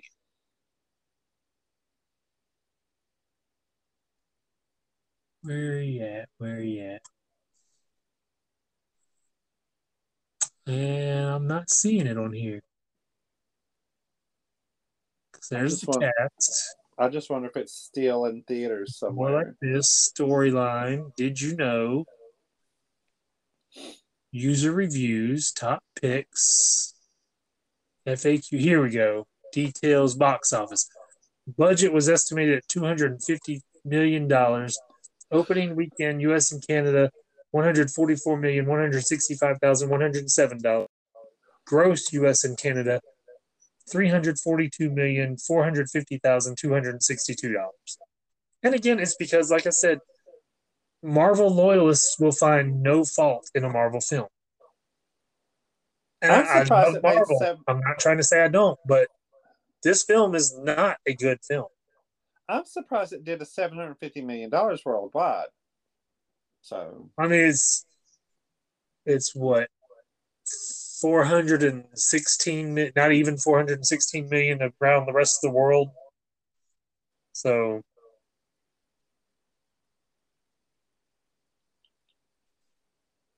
anyways, do you have Anyway. anything else you can say on it? I ain't got nothing else to say about it. Okay, well, again, if you want to watch the Emmys, they are on Peacock. And if you want to watch Pinocchio and Thor Love and Thunder, they are available on Disney Plus. So, with that, I I do know my pick for next week if it's still on Netflix. Last I checked, it was, but I checked last month. It's Velvet Buzzsaw, which we talked about the other week. It's Jake Gyllenhaal, John Malkovich, Toni Collette, and Rene Russo from 2019. I just found out about this film. I've talked about my love for Toni Collette, so I'm all in on on watching this. One. Yeah. So that's my pick for next week because it is in the horror realm. Uh, we might work in Vampire Academy, which is premiering on Peacock tomorrow. I'm going to try and watch an episode tomorrow. I don't know if Paul will get to it, and Paul might have a pick. He might not. I, it just we never know about Paul. Well, like I said, I'm gonna watch that Morpheus this weekend, so I don't know. I, just, I don't. I can sit through it again yet, That's hard genre, so but I do know that next week is a bunch of my shows coming back because Big Sky returns Wednesday. Love that show, and Reba's on it this time, which I'm not thrilled about. But Jensen Um, Ackles is on it. yeah, Jensen Ackles, and also coming up at the beginning of October. I think it's October seventh. Um, Winchester's premiere. Is it all? Is it that?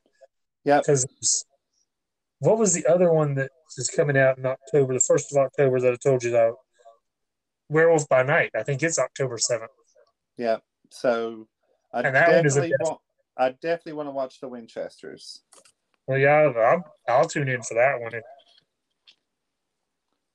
But I want to see Werewolf by Night, which it shouldn't be but an hour. So that and Winchester's will be all of two hours that week. So we might be able to get something else in. And of course, September 30th, we will be doing the Hocus Pocus 2. That's the week I'm Hocus going to pick the craft. Yeah, So we will have a witches theme that weekend because we will watch The Craft The Craft and and Hocus Pocus Hocus too. Pocus. Okay. So I figured that was the best way to work it because you and I talked about it. And I told you you need to watch The Craft. Yeah. You've never seen it. And uh, um, spoiler alert, everybody, I loved it. so, anyways, but but yeah, it's I, I want to see Paul's take on it. I want to see it again. So it's it's and Paramount Plus. At least the last I checked, it was. Okay. So so that's our plans coming up. We will be doing horror films and stories, or horror related at least. We may even have horror comedy, but we'll try and keep it in the horror genre for the next few weeks because it is the spooky season. Ooh. Amuck, amuck, amuck, amuck. Should I throw out one of these? Anyhow, uh, until then, Paul, what's your Twitter handle again? Paul I N H K Y. And me, it's at Chris underscore H seventy one. And remember, like us, subscribe if you enjoy our show, and share us to your friends. Get some more people listening because we're having an awful good time. I hope you are too. Anyways, until next week, goodbye, everybody. Bye bye.